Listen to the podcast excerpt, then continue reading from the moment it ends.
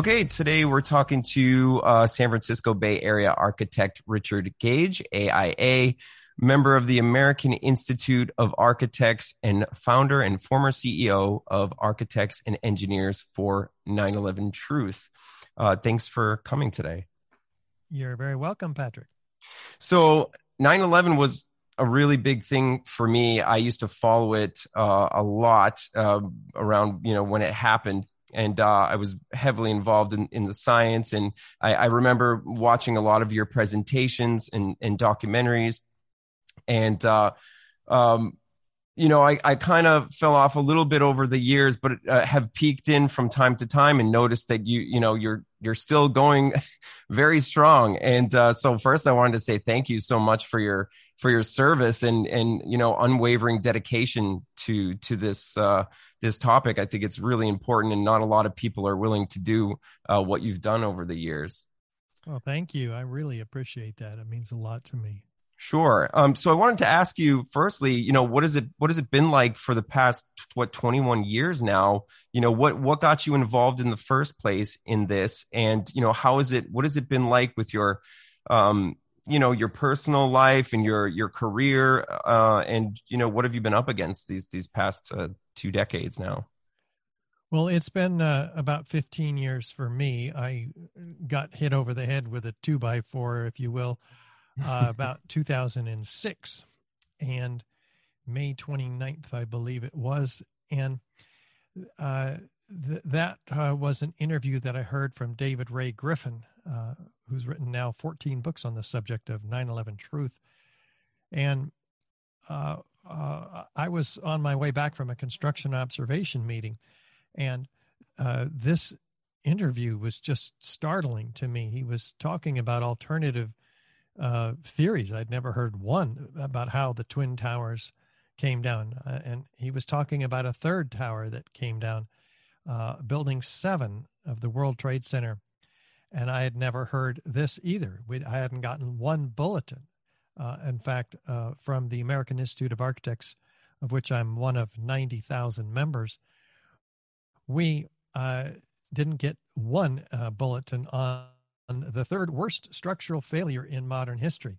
So this was an incredible uh, uh, mismatch of reality. So I, I, I, had to know, what are you talking about? I would have heard about this.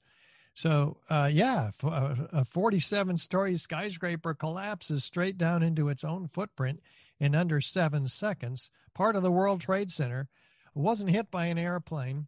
No steel frame fireproof uh, high rises ever collapsed due to fire. And all of a sudden, here's one, but nobody knows about it. Uh, and I'm only hearing about it now, six years later, five years later. So uh, that uh, launched me, uh, uh, in addition to the other information he was sharing about how the there were 118 first responders on record talking about explosions, hearing explosions, experiencing explosions at the uh, Twin Towers before the towers came down. This is an incredible body of testimony documented by uh, Professor Graeme MacQueen, which was the subject of this interview between David Ray Griffin and Bonnie Faulkner. And he went into some detail about how the ends of these beams were trailing thick white smoke clouds uh, as they were ejected laterally out of the tower landing towers, landing 600 feet in every direction.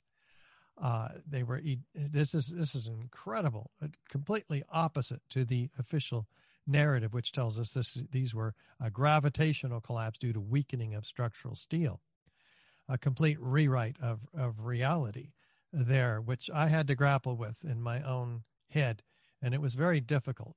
Uh, but as I began to put the pieces together, I assembled 15 of the architects and engineers. Um, well, they're all architects uh, at the firm I worked for at the time.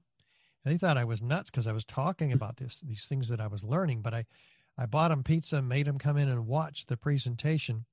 Mm-hmm. And uh, turns out, after 45 minutes, all of them agreed with me. Oh my God, you're right. These are controlled demolitions uh, this has to be reinvestigated. So those are my first 15 architects and engineers. for 9/11 Truth, and since then, we've collected uh, more than 3,500 on the petition. Mm-hmm. And I'm now, uh, as a result of uh, Spike Lee uh, uh, having pulled the half hour segment that he brought me to Brooklyn to interview with him for two hours for, that he was going to show on September 11th mm-hmm. on HBO. That didn't happen because uh, he got incredible pressure uh, from HBO, and uh, wow. some of that pressure, I think, came from the media, which put in his face a a, a quote uh, that I made about COVID uh, because I was uh, uh, at a conference speaking on behalf of AE 911 Truth, but there were other doctors there uh, uh, blowing the whistle on COVID yes. and the uh, response to it, which is not um, safe or effective. So uh, anyway, this caused uh, Spike Lee some concerns anyway. And so he pulled this segment based on uh, some percentage of all of those factors. And this hmm. caused uh, our PR consultant over at AE 911 Truth to declare that this is a PR emergency and the CEO has to go. And uh, most of the board members uh, voted in favor of, of releasing me as a result of that, um, uh, of unwittingly going along with that argument. So I've started wow. richardgage911.org uh, it's a new program with expanded scope. I am bringing on experts in the COVID field and other experts even outside the, the subject of the World Trade Center um, on 9 11, such as the Pentagon and Shanksville and uh, planes and, and put options and so forth. So we've got um, lots of work, a new podcast, uh, two podcasts per week uh, going out, and it's uh, it's an incredible, exhilarating ride. We're re-entering uh, the field of 9/11 truth with this now a double-barreled shotgun. We've got AE on the one hand, continuing to do what they do best, focusing on the architects and engineers, and now I'm focused on on bringing the public the awareness uh, of uh, COVID and 9/11. In fact, I'm doing a present speaking engagement uh, as I did uh, last month uh, on at San Antonio, the the Advanced Medicine Conference hosted by Dr. Rashid Buttar. So the parallels between 9/11 and COVID coming up at the Red Pill mm-hmm. Expo in Indianapolis, Indiana. We've got on July 9th and 10th I will be presenting at that conference uh, where there's also several doctors blowing the whistle on COVID. Uh, I will be presenting the parallels between 9 11 and COVID in a way that's much more detailed than the last time. So I am really uh, coming out with uh, blazing here, and along with my uh, wonderful wife and assistant, Gail Gage, uh, who joins me on the podcasts and at the speaking events. That's amazing. And uh, I was so happy to actually hear that because the first question I was going to ask you today was why the split between you and, and uh, architects and engineers. And then I watched a one minute clip of you on YouTube explaining why and i i almost jumped out of my seat because i cover covid a lot on this show and i um i i never know when i'm talking to somebody if they're going to be like half awake or full awake. You know what I mean? So yep, some I people sure some people are very awake when it comes to 9/11 but you know refuse to listen to anything about COVID. And I've talked to like Andy Kaufman on this show. I've you know I've I've been very focused around the doctors and the virus issue. So hearing that was uh, you know, was amazing to me because we definitely need more people on our team. so yeah, we do. So we're happy to have you. Um, and since we touched on that, definitely we'll go into 9-11, but since we touched on COVID, um, I'd, I'd love to know a little bit about your process coming coming to terms with that. I mean, for me, knowing about 9/11 definitely made it easier to you know to realize what was happening with with COVID, and and like you said, there are parallels, right? Yeah. Well, it's interesting. Um, the the 9/11 truth issue brings people from all sides young, old, left, right, Republican, Democrat. Um, it's kind of split down the middle, in fact, uh, of, of, those who uh, are politically leaning uh, toward liberal versus conservative. Um, and uh, I've noticed uh, that as I began speaking out about the uh, the lies uh, being fed to us and the propaganda from the mainstream media and our government and on TV via uh, big pharma, which runs 70% of, of the, the media's budget mm-hmm. Uh, income, uh, it, which is very interesting. Um, we, uh, we in the 9-11 truth movement tend to divide on the COVID issue along those lines. It's very interesting. Um, I I I lean uh, more conservative. Uh, some of my my uh, supporters uh, lean more uh, uh, liberal, if you will, and mm-hmm. and so many ha- have taken the vaccine on that side of the of that particular dividing line. Maybe yeah. call it a uh, but anyway, people who, you know, who who are are, are more green, or more liberal, or more uh, Democrat, um, anti-Trump, say, um, they'll tend to uh, agree with the official narrative on the subject of COVID, and I never leaned that way. Um, so those ways. So uh, I was skeptical from the beginning of COVID as I would be listening to doctors who were saying what they're saying uh, from TV is not true. Fauci has a history yeah. Of, of lying uh, about uh, all of the, the uh, medical campaigns he's been involved in.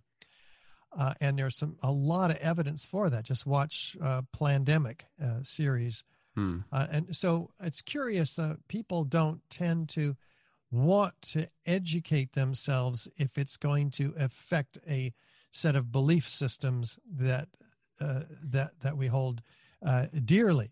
Yeah. I've seen this in myself too, but uh, COVID just wasn't one of those triggering issues for me where I didn't.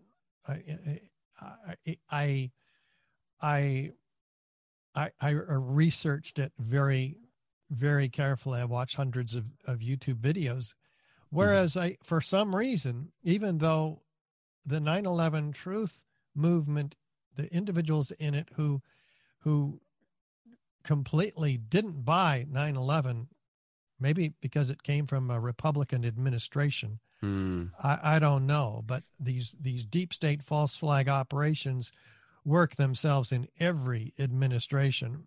They do, uh, yeah. unceasingly.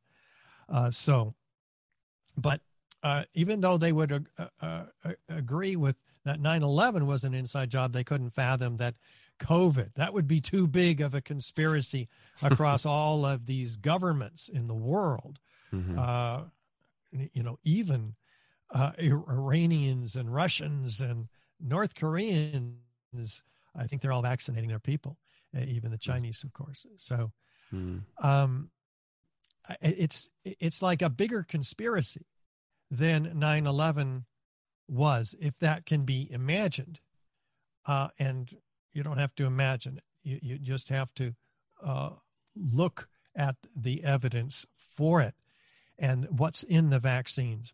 And we, uh, it, the information is there for you. By, but I mean, my God, just before you take the the vaccine, or so-called vaccine. It's really a uh, experimental genetic therapy that's uh, not uh, with no long-term studies that short-term studies killed ferrets who they gave it to. Uh, do your homework before you subject your body to what is being uh, put in you. Uh, my goodness. Uh, but a lot of people will not. And I take a lot of heat, Patrick, for for uh, speaking out on these subjects. They, they say you're you're diluting, uh, if not polluting, the 9/11 message by bringing in the COVID message also. And frankly, I don't uh, see it that way. Uh, there, yeah, I mean, there are some people who might be more open to the 9 11 message if I weren't also uh, talking uh, about COVID or bringing guests on, experts who are talking about COVID is what it really is. Mm-hmm. Um, I, I suppose that's true, but I think there's more people who are likely to uh, see the connections between the two if we bring up uh, both of them. I primarily do 9 11. I have talks that are exclusively 9 11. Um, my webinar is exclusively 9 11.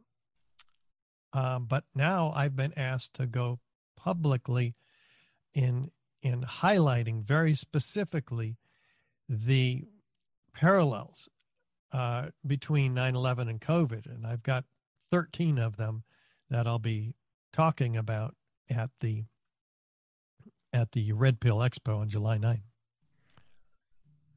That's great. Yeah. I mean, I think, you know, the pursuit of truth is the most important, you know, no matter what. The, the truth divides. I think it always will. And it's never, it's never the easiest path. But, uh, you know, if you want to be intellectually honest and, and really pursue truth, that's, that's the way to go. So I'm glad to hear that. Um, I think you mentioned Andy Kaufman in that clip that I saw. So are you, uh, have you gotten into like dipped your toes into the terrain ver, germ versus terrain, or are you like a Wuhan lab leak guy? That's what I, I want to know. I have seen uh, evidence from Andy Kaufman, who I interviewed yep. as one of my podcasts, uh, that uh, they haven't even isolated the uh, an actual virus, any actual virus. They're just uh, exosomes, uh, which I can't even define. I'm, I mean, I'm not an expert on this subject by any means, um, mm but it was very, very compelling. So I encourage people to look at that interview from Andy, who is uh, an expert, um, and there are other experts. Uh, I think most of the alternative uh, medical community who's exposing the COVID issue uh, believes that there are viruses mm-hmm. and that they are contagious, and that that does explain transmission as it occurs. Um, I'm not going to take sides on it. Uh, it's it's it's not it's not a battle I'm going to be staking my reputation on. That's for sure. Mm-hmm. How about you? Um, I I will stake I will stake my reputation on it because uh, you know, I don't have that great of a reputation anyway. Um, but uh, well, for me, it's a, it's really an important issue, maybe the most important, because without viruses, they can't keep doing this, you know, because if we do have viruses, then they'll be able to come out with, I mean, all manner of new, you know, contagious diseases.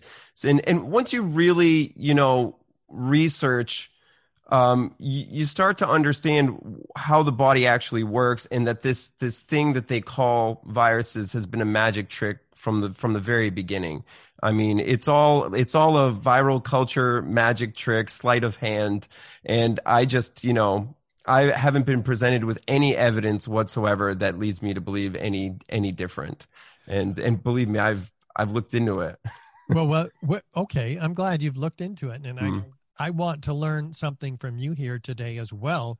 Okay. If there are not viruses, uh, how do groups uh, uh, uh, transmit to other groups? Family members transmit to other family members because families do get the, the COVID, yeah. you know, after another one of them gets it. Yeah. So it's a hard conversation because, you know, we haven't studied uh, any of these things really. So it, it's it's always going to be speculation but the my my best guess is i think a lot of times it's you know we discount like environmental toxins that we share you know we never talk about um, the food that we share the environment the air that we're sharing you know uh, the the cell tower outside. Um, so there are you know environmental toxins that we do share and we're we're all exposed to. And um, you know we just we just have it ingrained within us that this idea of germ theory and, and catching things that we always discount that. But we never talk about you know the people at like our gatherings who don't get sick. It's always the people who did get sick right? But there's always there's always people who don't right? Um so there's that. And you know some some people think that there's there's an energetic thing to it. I don't know about that. There's there's nothing really to lead that leads me to believe in that too much but it's something uh, interesting to think about. I also think there's like a there's a, a huge uh, kind of psychosomatic aspect to to illness where if you believe that you're going to catch something or you fear that you're going to catch something, you can manifest those symptoms. The, um, the exact same symptoms that the uh, your your wife or your son is having. Yeah, you can because if they say, "Oh, oh my god, I got like a stomach thing," you know, and then you're all of a sudden thinking about the stomach thing, you know, constantly nonstop, and you can. I mean, we know about the placebo nocebo effect. That's very real, even in mainstream medical literature. Um, so I think that, and I think we saw that with with COVID, people kind of manifesting COVID you know, because they were waiting for this thing to attack them. They were constantly on edge with the with the media reports and the just constant fear being drilled into people, you know. So I think there's something to be said about that. But can I say a hundred percent, you know, with certainty why people get sick? Maybe not, but it's something that we should look into and we can't we, we do know that it's not a particle because we can't seem to find them anywhere in nature. We can't find them in bodily fluids. Uh, and virologists will admit this. They say we well, we can't find enough. It has to be in a viral culture. And so when you do when you do a uh, control for the culture, you get the same cytopathic effect, which is the marker for proving a virus. So if there's no clinical sample that supposedly contains the virus, and you're getting the same effect, well, then how does that prove a virus? And they not only that, but they didn't validate that the virus was in the clinical sample to begin with. So it's really it's it's really screwy, you know. Yeah, yeah, I I, I hear you, and and of course the, the the the greater discussion is not whether there's a virus or not. I think uh, the the greater discussion is what is the end result. Uh, of this um, disease in terms of the motivation of those who are uh, jabbing uh, uh, billions of people. Yeah. Uh, so uh, and and making uh, billions and billions of dollars from it, yeah. and hiding the even the VAERS reports, which show thirteen thousand deaths mm-hmm. from the and this is like like on their own reporting system 13,000 deaths.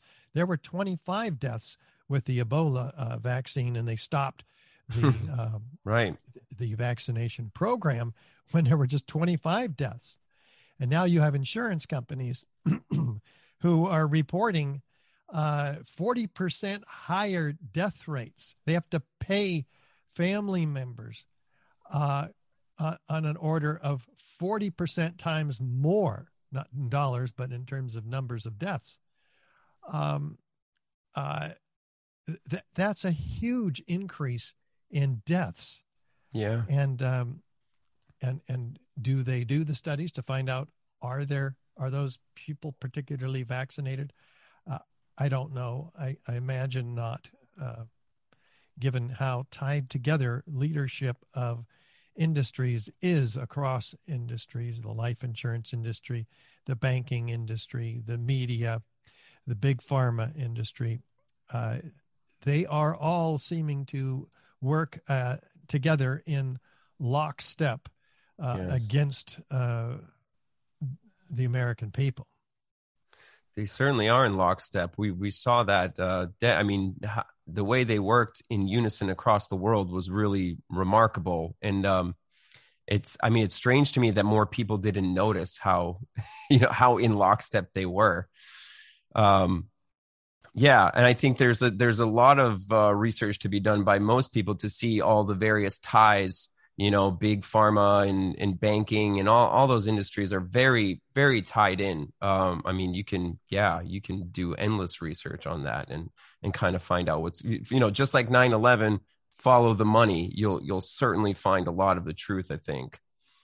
Well, here's the uh, set of parallels that I'll be speaking about um, sure. at the Red Pill on July 9. Mm-hmm. Um, with COVID and with 9 11, we have foreknowledge. In other words, people know that it's going to be happening in advance. One of the big uh, giveaways is the drills that happen. Uh, and in the case of 9 11, uh, we have uh, no less than 40 drills, some of which are actual drills by NORAD and um, other Air Force uh, uh, organizations and, and, Defense Department organizations that have a, a drill of hijacked airplanes hitting the Twin Towers. That's one of them. And right. then Condoleezza Rice says, "Oh, we could never have imagined such a thing." You know, it's it's it's absolutely ridiculous. The the towers are on with a target on one of the covers of one of their drills. Osama bin Laden is on the cover of the report uh, for another one of these drills. His face. Uh, so uh, it's not like they didn't know this was happening because many of those drills happened on the day of 9 11 right. with false blips, confusing the air traffic controllers where they don't know whether something is staged uh, as a part of the drill or is real world. And we have recordings that, that, that prove that. Uh, in the case of COVID, you have uh, the Event 201. I believe it was uh, 2018 or t- maybe 2020, I forget. But um, uh, October, uh, you know, well, yeah, 2018, before the, mm-hmm. the, the outbreak or the lab leak mm-hmm. or the whatever it was yeah. that started this uh, dis-ease, mm-hmm. we have uh, uh, the complete planning uh, of a coronavirus outbreak uh, at Event 201, which was sponsored by Bill Gates and uh, the the World uh, Economic Forum, and I think also uh, the World Health Organization uh, in New York, um, in planning for uh, the things how, how, they overcome the resistance of the anti-vaxxers, uh, because mm-hmm. there's going to be a need for vaccination. Yeah. So all this before there's any outbreak whatsoever, and and it, it it foresees pretty much play by play what actually ends up happening. So th- this this is the way they operate. This happens in every false flag operation. Uh, you go to the bombings in the UK of 7 7, for instance, you find the same thing drills happening in the exact same train stations uh, mm. with the exact same trains of a bombing uh, of their train system uh, before it actually happens. Anyway, mm-hmm. that's one example of foreknowledge. Another is insider trading. People know in advance. Uh, well, we have insider trading in the case of of uh, uh, uh of the it turns out to be intelligence operatives uh, in the U.S. intelligence agencies who mm-hmm. are actually um, placing bets the day before 9/11 that the value of the airliners would go down the next day. I mean, if it didn't go down, they would lose millions and millions of dollars. And millions and millions of dollars were made because uh, they knew in advance mm-hmm. that this was happening. Um, on the COVID side, you have uh, four uh, Congress, uh, congressmen and senators uh, in the House Intelligence Committee that are under investigation with advanced knowledge that there was going to be a corona outbreak and making insider trading deals uh, on that knowledge. Uh, so, I th- this this this happens to an incredible uh, degree. You have false official accounts of the events. In the case of of uh, 9/11, you have this myth that's been created starting on uh, uh, day one or two uh, Paul Bremer, for instance, on CNN saying that this uh, has all the hallmarks of Osama bin Laden, and um, uh, as as as if they have had had time to uh, develop uh, the evidence that that would Right. lead. And in fact, Osama bin Laden has never been wanted uh, on the FBI's most wanted list uh, for 9/11. Other things, yes, not 9/11. enough evidence to go to war in Afghanistan, uh, but not enough evidence uh, for a court of law. So you have uh, this uh, foreknowledge and insider trading that the 9/11 Commission uh, followed to the to the point of it uh, uh, uh, leading to the leaders of the Deutsche Bank, uh, former CIA operatives uh, like Hmm. uh, uh, the Dulles brothers, um, uh, and uh, others. And, and but they said, "Oh, we didn't have to follow it any further because it didn't lead to Al Qaeda." They they just gave up the the search. Wow. So that's uh, in the case of uh, uh, we talked about ni- uh, COVID, and, and then we have control of information and practices by intelligence agencies and NGOs, a strict control of information from the very top, uh, and, and this suppresses the, like for instance, the local uh, reporting on the ground uh, uh, of explosions by the local media uh, who are witnesses of of of real time events, uh, most all of which are talking about explosions. Twenty two of the forty lo- uh, reporters are talking about sounds of explosions, uh, hearing explosions themselves uh, uh, down on the ground at, at the World Trade Center, mostly before the towers ever came down.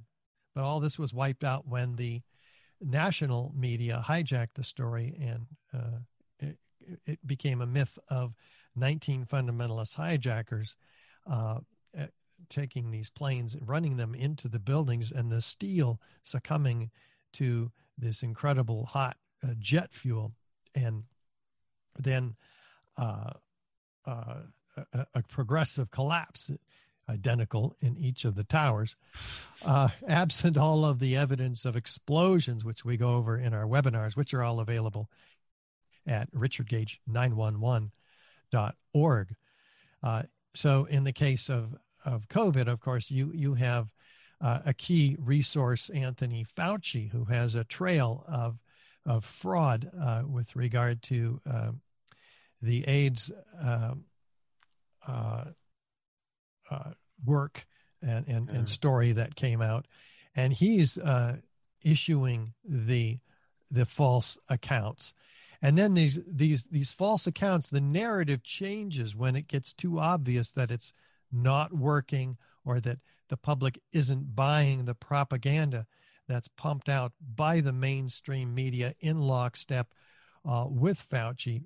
Uh, and, you know, he's treated like a, a god. He's elevated Yeah. uh, to this point of um, grandfatherly uh, wisdom, uh, and and yet it's it's it's completely the opposite coming out of his mouth. Uh, it, it's it's uh, false information and extremely dangerous because, as has been proven, these vaccines are neither safe nor effective, and they're they're not vaccines either.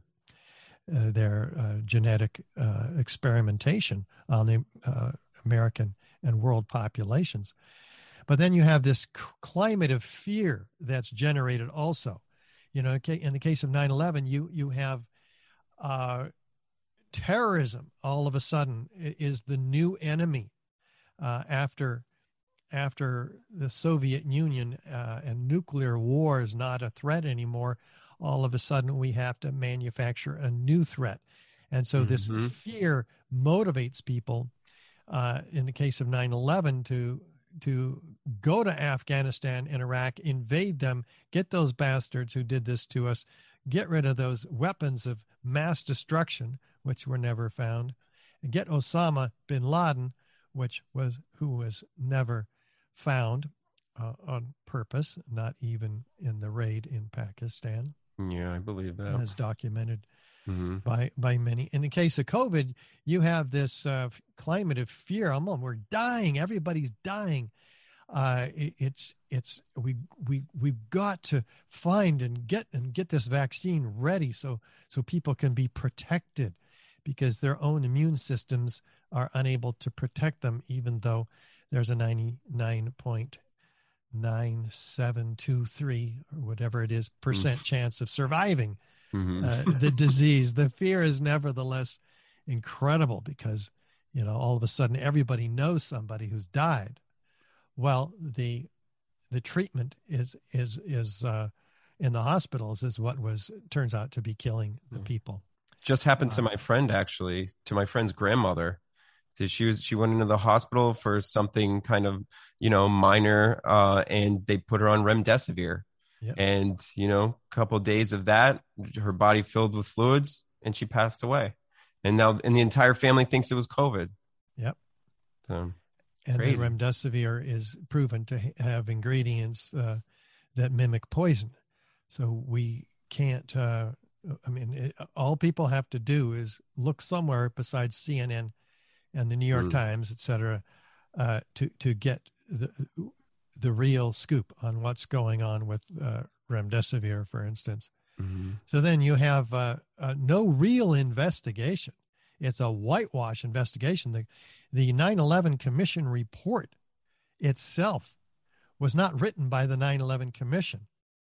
The 9/11 Commission was was, uh, by the way, a complete set of uh, uh, conflict of interest uh, problems, and and, and uh, it the person put in charge of writing the report was uh, Philip Zelikow, who was a part of the Bush administration, who had was set up uh, because of his expertise in the creation of public myth. That is the name of his PhD that he got. I got to find out where. uh, probably Yale.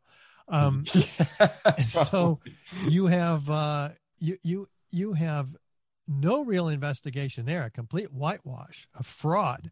Uh, uh, in fact, even the questions that were of greatest relevance that were asked by the commission, even though they didn't ask 75% of the family members uh, questions uh, who uh, who were really driving, uh, who who took a year to get the administration to have, uh, they forced them into having a an investigation, and it took them a year to to do that.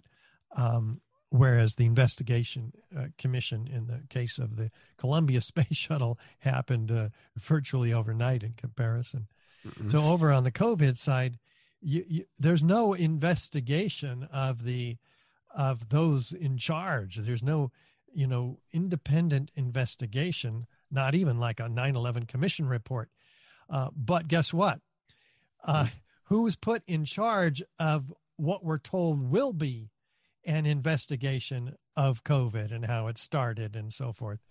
Philip Zelikow, the same individual who is uh, has his PhD in the creation of public myth. It couldn't. You can't make this stuff up. I did not know that. Wow.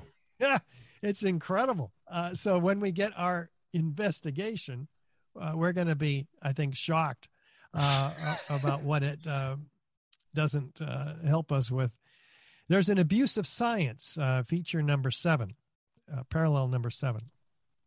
In the case of of uh, 9/11, uh, we have NIST being put into place by the Bush administration with their leadership uh, completely changed out under the Department of Commerce, whose leadership was changed out. Uh, now, NIST is the National Institute of Standards and Technology, tasked by Congress to explain these collapses to the American people. Uh, but they've never done a building investigation before. This is not the organization that does this. and and so, uh, but they can be controlled. They can be given money. They can expand their scope of services and bring in expert consultants uh, civil engineers, structural engineers, and others who apparently are corrupted because the abuse of science by NIST and by these uh, individuals is extraordinary. And we prove this point by point by point in our webinar 9 11 An Architect's Guide a three part series. We start with building seven, then we go to part two, the Twin Towers explosive destruction. Then we go to part three, the Twin Towers and extreme heat. All of this uh, proves a complete abuse of science from A to Z. It's mm-hmm. a complete fraud from the initiation of collapse regarding Building 7, where they omit key structural components in order to try to fabricate the reason that this building came down due to fire for the first time ever, an unprecedented yeah. event. No steel frame fire protected building has ever, uh, high rise has ever collapsed due to fire, not in this country. And uh, it, is, it is uh, an, an incredible event. Should have been the most studied building failure in ever because no plane hit this building. Yeah. And, and yet 47 stories uh, after witnesses hear explosions. Talk about abuse of science. You ignore all the evidence for controlled demolition and destruction by incendiaries, and you fabricate an entire story that fire uh, weakened the steel, and uh, in the in the case of Building Seven, expanded long span beams on the 13th floor, pushing a girder off the uh, seat on uh, uh, supporting the 13th floor. And then uh, the 13th floor falls on 12th and so on for nine floors when you they say you have this uh, unbraced column 79 it buckles and then it fails from top to bottom in just seconds and, and then in another six seconds it fails across the width of this uh, football field sized building i mean this would be like a, a, a, a sandcastle being uh, sprayed down by a fire hose. I mean, it just steel does not give up like that. Never has, right. never will, except on 9/11 after witnesses hear explosions.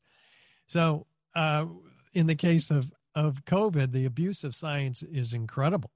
You just ignore all of the evidence for what's really uh, happening with regard to this disease, what really works, uh, i.e., ivermectin, hydroxychloroquine, uh, etc., uh, remedies that have worked for years that don't have side effects, uh, like remdesivir that you mentioned, yeah. and uh, they they completely uh, they out they outlaw essentially uh, the use of these medications and putting taking away licenses from doctors like Dr. Meryl Nass, uh, who will be on our podcast um, in a couple of weeks, by the way.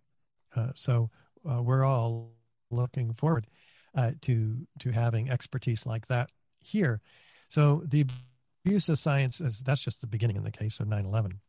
But then you have this response that's far more harmful and kills far more people than the problem ever did. In the case of 9 11, we killed 2 million in Afghanistan and mm-hmm. Iraq, destroyed their economies uh, destroyed our own economy, starting a $6.5 trillion global war on terror, which is still going on in the name of 9 11.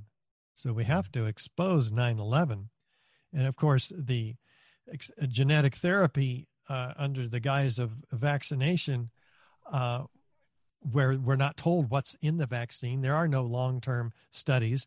There weren't even short term studies uh, there were just guinea pigs who who who were who were given the vaccine, and we don't.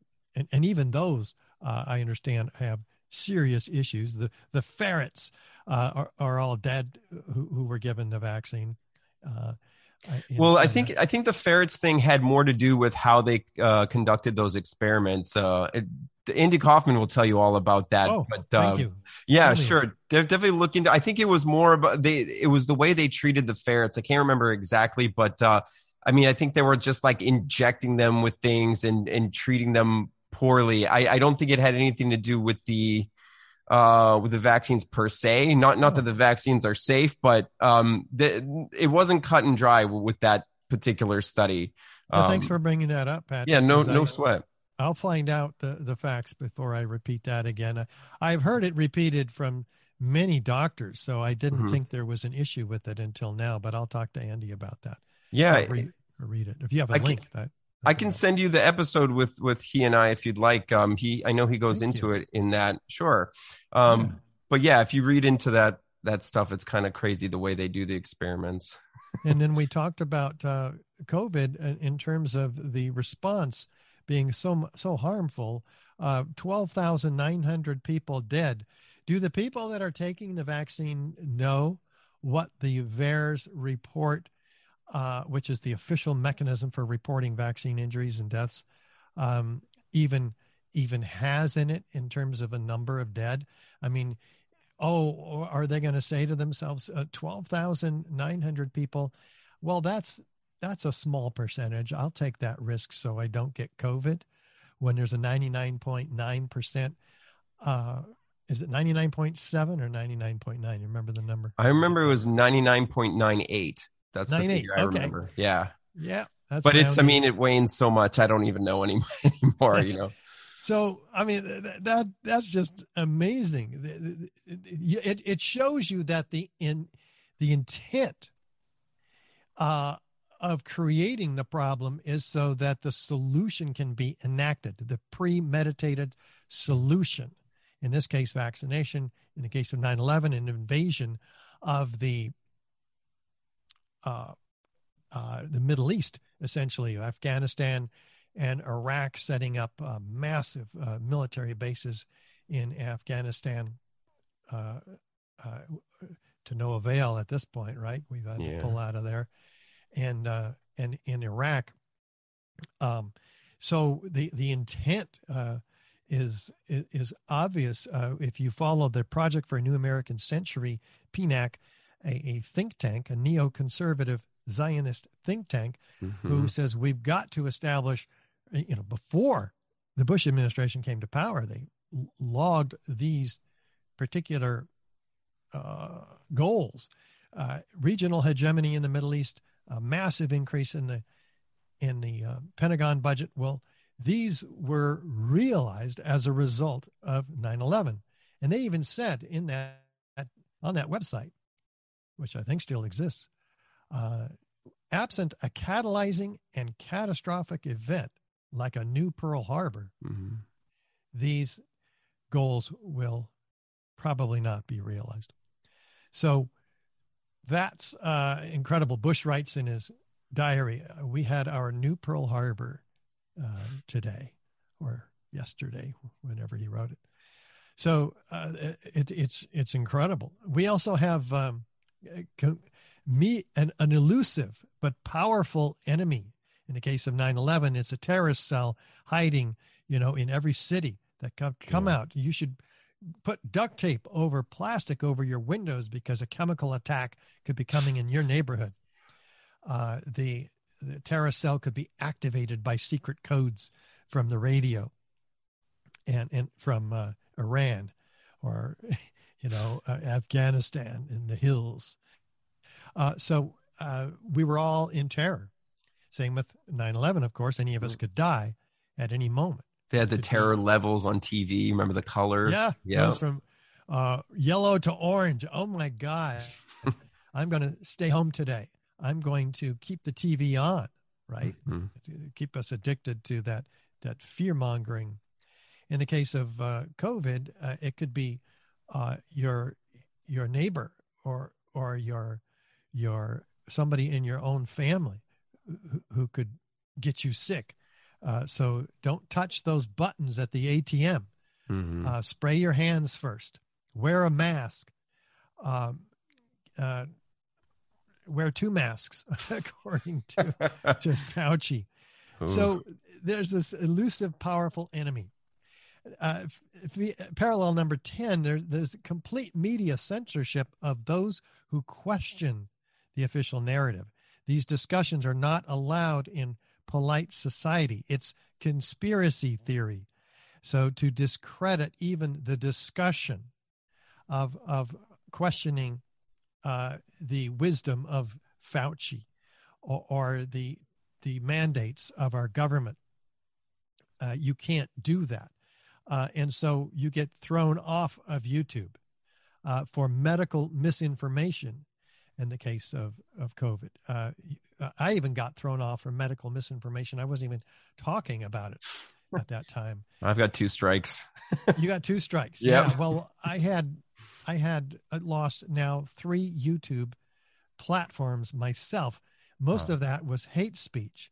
And and I don't say anything that I'm not saying here to you. I don't have Hmm. any hate in me. I don't Weird. use such language. Mm. You know, they you said they something about use- Team Z. what? Team Team Z, I called them. That's- Maybe you said something about them. the the Zionists. Oh, oh, yeah, yeah, yeah. You mentioned the word, and Yeah. uh, you call them Team Z. Team Z. Get some cover there. So we Yeah. censor ourselves, don't we, as a result of of um, uh, our own concern about losing our YouTube platforms or our Facebook platforms or our Twitter platforms. And so I've now been deplatformed off of YouTube. Um, and so I'm going to put up a channel that uh, only has short announcements that says go to Rokfin if you want to see my my latest podcast uh, or or or Rumble or one of the other 10 platforms that we now have to spread ourselves across in order to get our message out. Well, that's um that's called media censorship and we all know it well. Controlling the narrative, uh, we talked about that uh, already. Uh, fe- uh, parallel number 12, an implementation of draconian policies and surveillance. So we have a state surveillance. Now, as a result of 9 11, we have the Patriot Act, which all of our uh, phone calls and our emails are being systematically uh, scraped up and stored. This is completely unconstitutional, illegal, Mhm. but they declare an emergency under false pretenses, uh, such as an attack. Uh, uh, it's a um, it's not a crime anymore at the crime scene, uh, but it was an act of war. So under an act of war, you you can obliterate the the the First Amendment uh, uh, and and uh, the Fourth Amendment. So we we uh, under the Patriot Act, any of us can be arrested.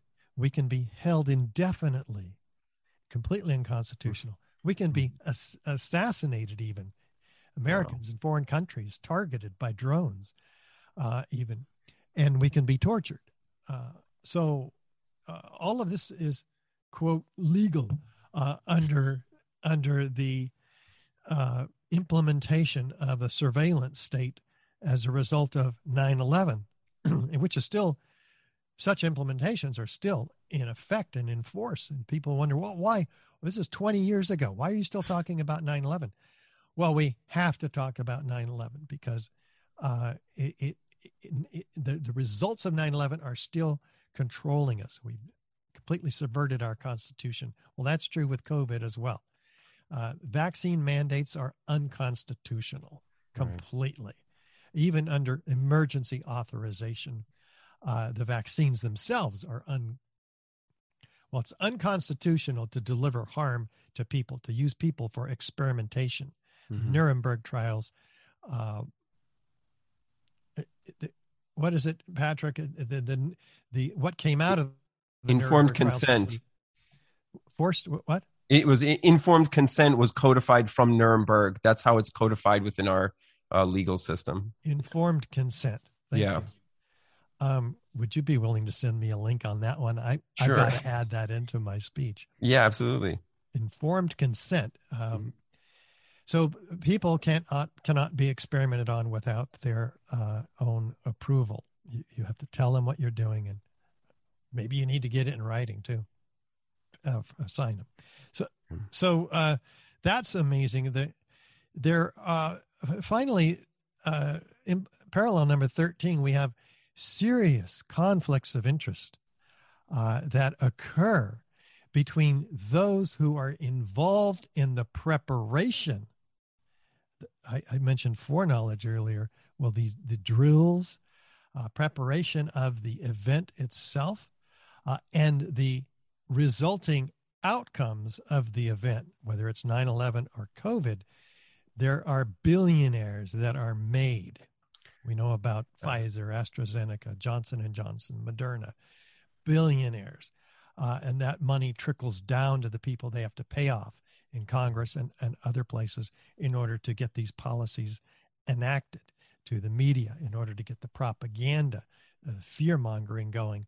Uh, so you have insiders that are benefiting uh, tremendously. In the case of uh, an example, in the case of 9 11, is Halliburton, owned by Cheney, the vice president, who's uh, implementing policy around 9 11, the results of 9 11, and in all likelihood, the planning of 9 11. So you have uh, benefit uh, of, of no bid contracts by Halliburton in a- Iraq and Afghanistan, and not to mention the, the entire arms industry uh, with $48 billion to spread around so that these wars can be commenced and continuing.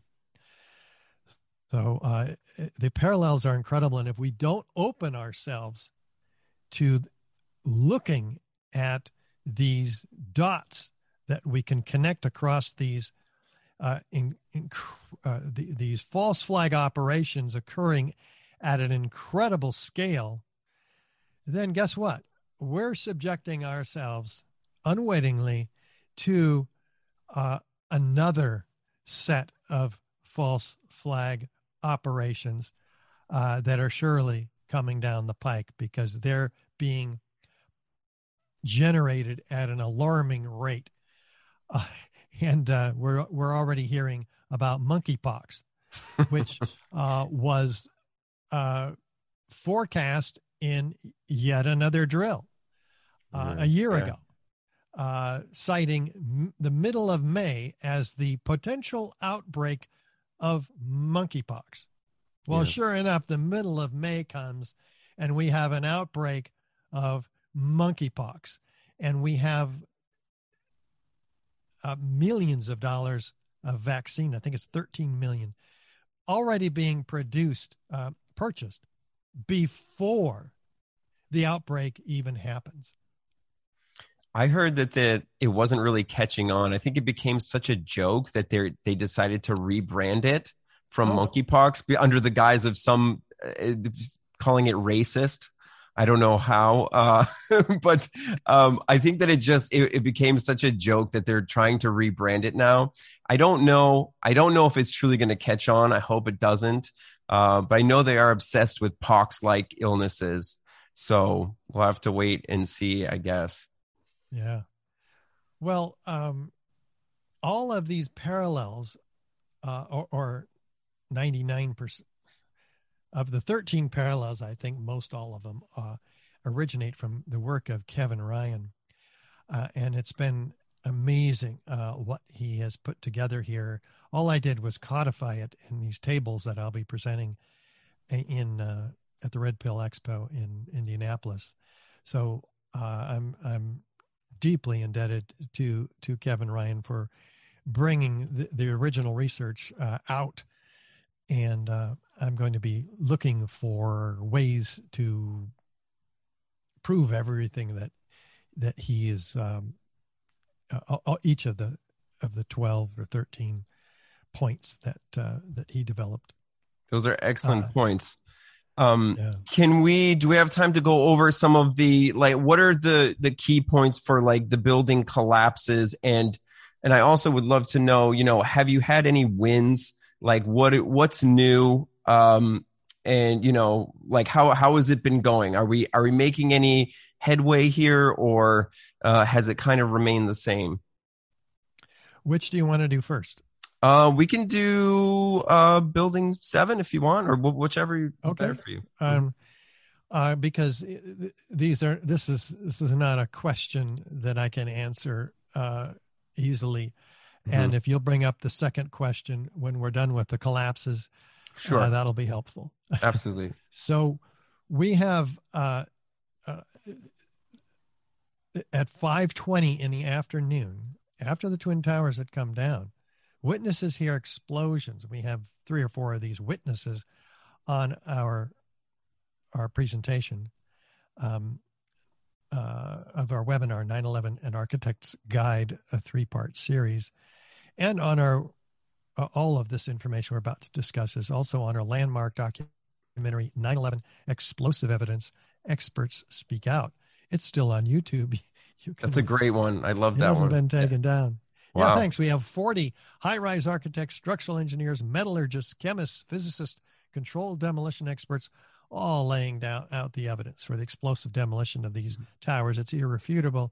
It's overwhelming, and and everybody who watches this uh, documentary is is is ends up agreeing we need a real investigation. And I and I remember you have people. Sorry, cut you off. I remember you have people who actually worked on the buildings, right? In that in that documentary. Yeah, yeah. The electrical engineer is uh, featured mm-hmm. in the documentary. Uh, the, uh, yes, and, and, there there are some others. But regarding Building Seven, we have um, uh, for the first time in history, as I mentioned in the beginning of this interview, a 47 story skyscraper, any skyscraper, collapses due to fire. Well, this has never happened before. Um, so uh, it falls symmetrically after witnesses hear explosions, straight down, uniformly into its own footprint. Well, we've all seen this on TV. It looks exactly like a controlled demolition, like the old hotels in Las Vegas. Yeah.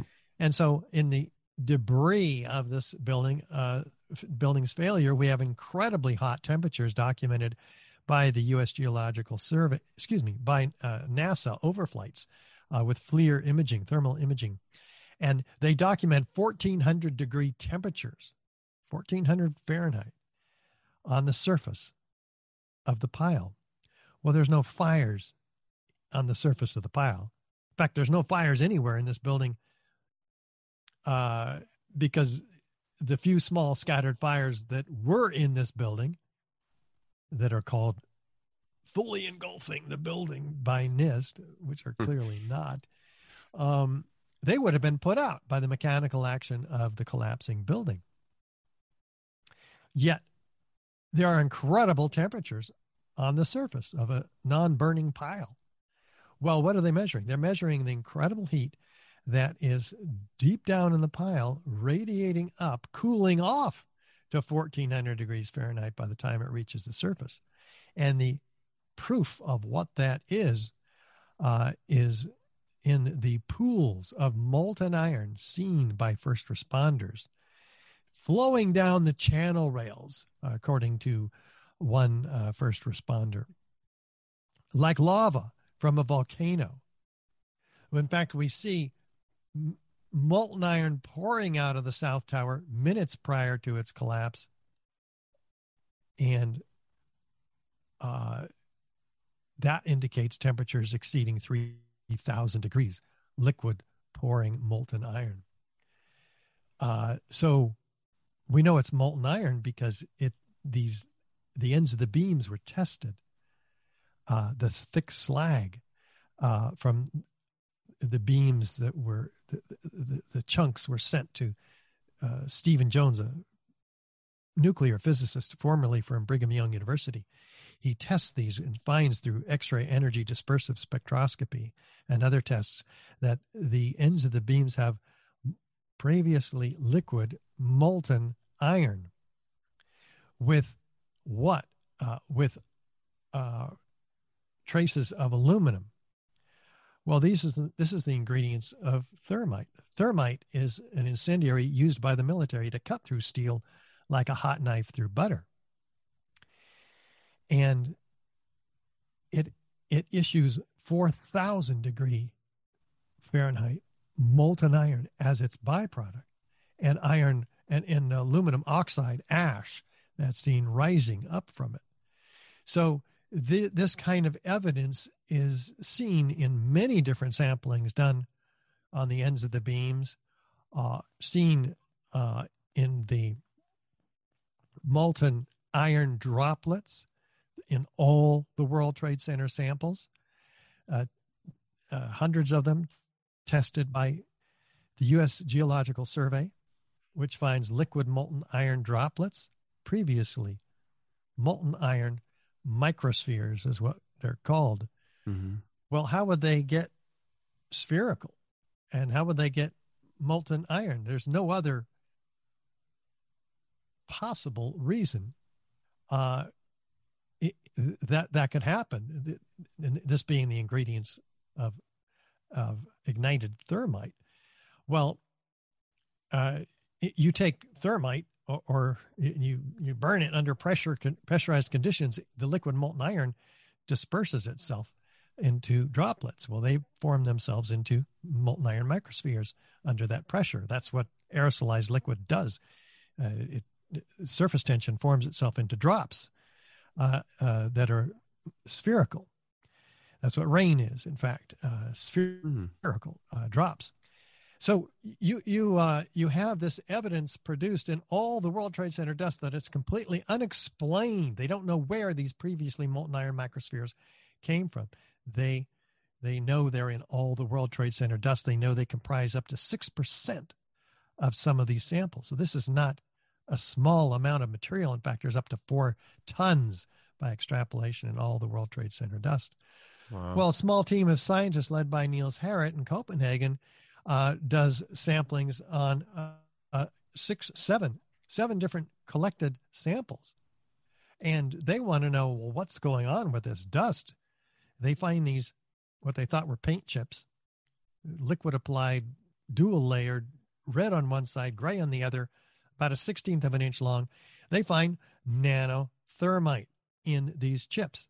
Um, the ingredients of thermite, uh, uh, iron oxide powder and aluminum uh, uh, also. And so they get real curious. They zoom in 50,000 times and they find nanoparticles of iron oxide, rhomboidal shaped crystals, and aluminum platelets. These are the ingredients of thermite at the nanoscale. Uh, because they, the reason they did this test is because they it was attracted by a magnet, so it had a high iron content, unlike mm. paint. So uh, they they they they find these materials that are engineered in a very sophisticated formula, like three quarters uh, iron oxide, one quarter aluminum, set in an oxygen uh, a, a, matrix of oxygen, silica, carbon, which is which is uh, organic material. It's what makes the TNT expand so rapidly as mm the organic material that knocks things over. Well, thermite works by means of heat. So apparently it's been engineered to become more explosive. So this is an incredible uh, discovery documented in 2009 in the Bentham Open Chemical Physics Journal. And it remains uncontested to this day. No one's submitted their own peer reviewed paper on these materials to find that they've become, uh, they're, something else, i.e., paint. Um, so uh, we know what is in all the World Trade Center dust samples. Uh, it's very clear. We just need to get it into a court of law, uh, which we've done uh, mm-hmm. in the case of uh, the FBI. We've sued the FBI uh, to wow. force them to reveal the evidence that we know they have because they've admitted it, i.e., this 25 page peer reviewed paper on nanothermite, i.e., the documentary that I made, 9 11 Blueprint for Truth. We have also sued the U.S. attorney in Manhattan because he was given 60 exhibits of this evidence, and including the evidence of the Twin Towers uh, explosive destruction, which we haven't gotten to yet and that was uh, a petition for a special grand jury. Well, we don't believe that he's given that to the grand jury, so we sued them, and that's being heard right now, or being it's been heard, uh, oral arguments uh, for the case to secure our First Amendment rights. We have the right to petition the government, mm-hmm. and what good is it to petition the government if the government does nothing with it? So that's a big case, actually. Um, Second Circuit Court of Appeals uh, is reviewing that as we speak. So we hope to hear from them soon, uh, positively so. Or we'll go to the Supreme Court uh, with this major uh, case, mm-hmm. Uh, precedent setting case. So, uh, in that set of 60 exhibits is also the evidence for the explosive demolition of the towers, which includes uh, the, the, the, official narrative is so ludicrous. Uh, they tell us that the upper part of the uh, towers uh, drove the rest of the building down to the ground after weakening of structural steel by the fires and a few broken columns by the planes uh, and and then destroyed itself down at the bottom. that completely violates the law of conservation of momentum, mm-hmm. uh, it, conservation of energy. Excuse me, where two bodies when they collide, uh, there's an equal and opposite destructive force, uh, and and that doesn't matter if they collide like a Mack truck and a Volkswagen, or if we drop the Volkswagen on the Mack truck, the lighter part of a structure cannot possibly de- destroy all the whole cold, hard, intact uh, uh, columns beneath it. It just never would happen, especially at free fall acceleration, or in the case of the Twin Towers, near free fall. Building 7 right. came down at free fall acceleration for a third of its seven second fall. The Twin Towers came down at at 60% of free fall, which means it's getting faster and faster and faster. It's not slowing down as it meets that, that steel. And the outside of these towers are almost all uh, steel. There's more st- steel column in, in that facade than glass. Um, and that's why you can hardly see the windows in, in, in these mm-hmm. uh, photos but it's incredible because after the first four seconds w- where the volkswagen is being destroyed if you will above the point of jet plane impacts uh, it it's being destroyed and we have uh, then explosions which uh, are throwing out laterally ejected four ton structural steel sections weighing four and up to eight tons at 60 miles an hour to 80 miles an hour, laterally landing 600 feet in every direction. Uh, this is not a gravitational collapse. In fact, you can see the explosions going off floor by floor in our documentary, uh, and dozens of them. It's incredible what's going on there. Uh, you can you can see these explosions, uh, individual, separate explosions, uh, especially down the leading edge of the corner. In our documentary, I point this out uh, very carefully. The, the whole structure is shattered from top to bottom. And this is one of the points made in the National Fire Protection Association Guide 921 for Fire and Explosion Investigation. You have uh, look for high order damage characterized by the shattering of steel uh, sections, uh, steel framing members with debris thrown great distances. That's right out of the NFPA manual, which NIST actually had a hand in crafting. So they should have known that they were required to look for these in any explosion. But no, this is the complete abuse of science on the part of NIST, omitting key witnesses. I mentioned 118, it's now 156 witnesses who are first responders who are not only witnesses of explosions but experienced explosions were blown around in the building by explosions uh, most of them before the towers even came down uh, and so these are among the elements of of evidence for explosive demolition which has been given to the U.S. attorney and a very professionally packaged and detailed set of ex- 60 exhibits. And we're going to supplement those 60 exhibits with a film which is designed directly uh, for the grand jurors, where we will present the evidence. Well, first, we'll present the statements made by NIST and then point out how ludicrous and fraudulent each one of them are in turn, one by one. And so this is the film 9 11 Crime Scene to Courtroom, uh, and uh, taking the hard evidence of 9 11 uh, to court. So uh, that that's uh, we're we're in the in, in in the early stages of that film uh, right now. So people can still help us by visiting our website, Richard Gage 911 Great. So a lot of this stuff, these cases are, are ongoing. Um, have you, you know, have you had any like wins along the way? Yeah. Uh, Freedom of Information Act is interesting because it, it it's what enables us as citizens to require our government to turn over information uh, that is not classified. And in the case of Building 7, uh, you have the complete complete fraudulent reports by both FEMA and NIST, and so David Cole, a citizen, has um, been uh, trying to re- re- get this information, but they keep stonewalling him illegally. Finally, hmm. um, the Lawyers Committee for 9 11 Inquiry, of which I'm on a member and which I am partnering with to make this film, they, the litigation director, Mick Harrison, has is helping David Cole to secure his right to have this information. What information? All the information relative to uh, the collapse of Building 7 that was uh, used or not used by FEMA to make their assessment on what happened to that building photographs, videos, documents, etc., plans of, of the building.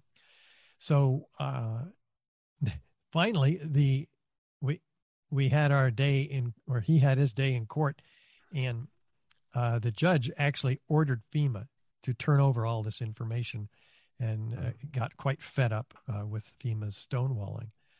So uh, that is proceeding uh, after, I think, eight years of stonewalling. Um, finally, excellent. So the last thing I wanted to ask you about is I think I even got somebody in my one of my groups who um, asked about this was the theory of uh, the no plane theory. I don't know if you ever uh, consider this or or uh, think about it. I I have always considered there to be planes um, with the, you know the stuff that I researched.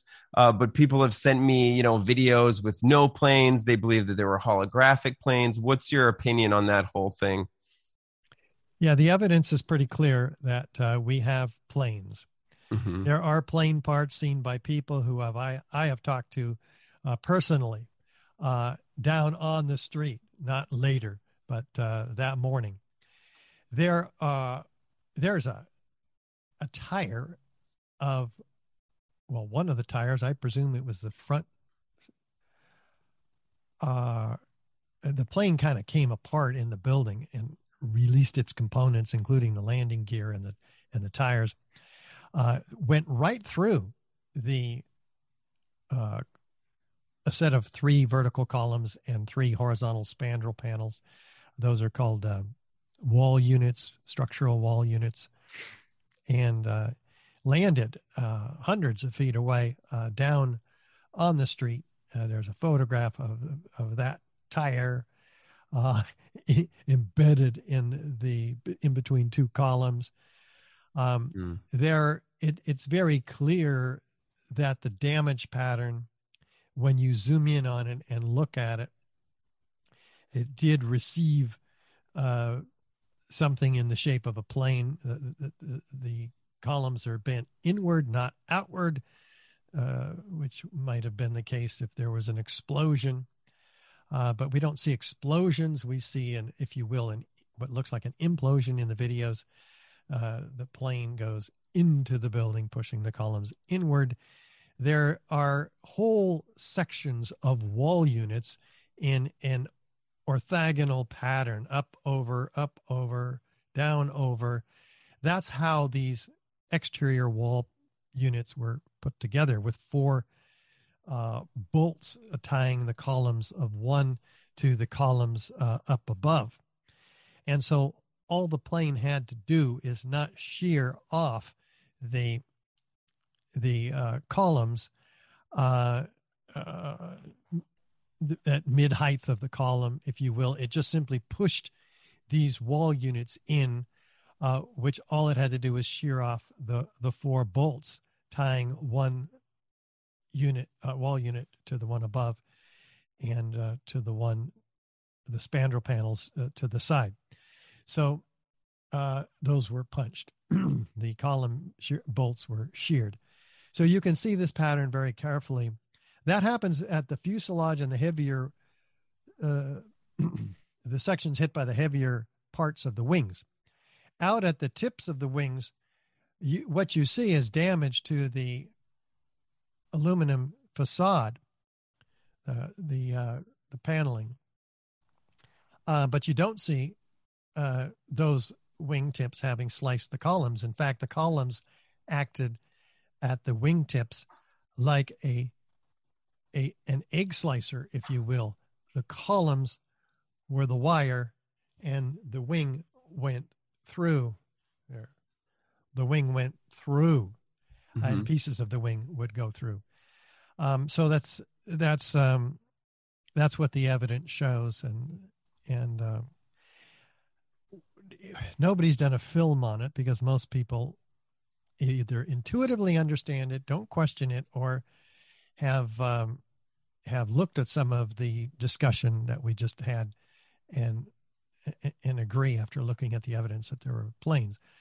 But you have people who are putting videos together citing some evidence uh, which uh, shows uh, a well what they call evidence of but which is refuted which uh, uh, purports to show the nose of the airplane protruding through i forget which tower the, the south tower mm-hmm. uh, I, I'm I'm pretty sure, and that, that it um, looked intact on the other side. Mm-hmm. Well, this is a highly processed video. If you watch the original video that's not processed, it doesn't have the shape of the of the nose, the original nose at all. And this has been debunked uh, by Anthony Lawson in a, in a, one of several videos that he's made. I hope that helps. Yeah, thank you. Yeah, I was always I was interested in that because I never um I never really looked into that or thought about the the idea of no planes. It it makes sense to me that there would be planes, but um yeah. Well, anyway, yeah, thank you so much. I think that uh that's a very good rundown of everything and very interesting in these times to talk about the the parallels of of both uh 9/11 and COVID and um yeah, where can where can people find you? And I know you've mentioned already, but any other uh, closing remarks of where people can find you and follow your work? Yes, Richard Gage, 911.org. We'll okay. All right. Thanks so much, Richard. I appreciate it. Thank you, Patrick.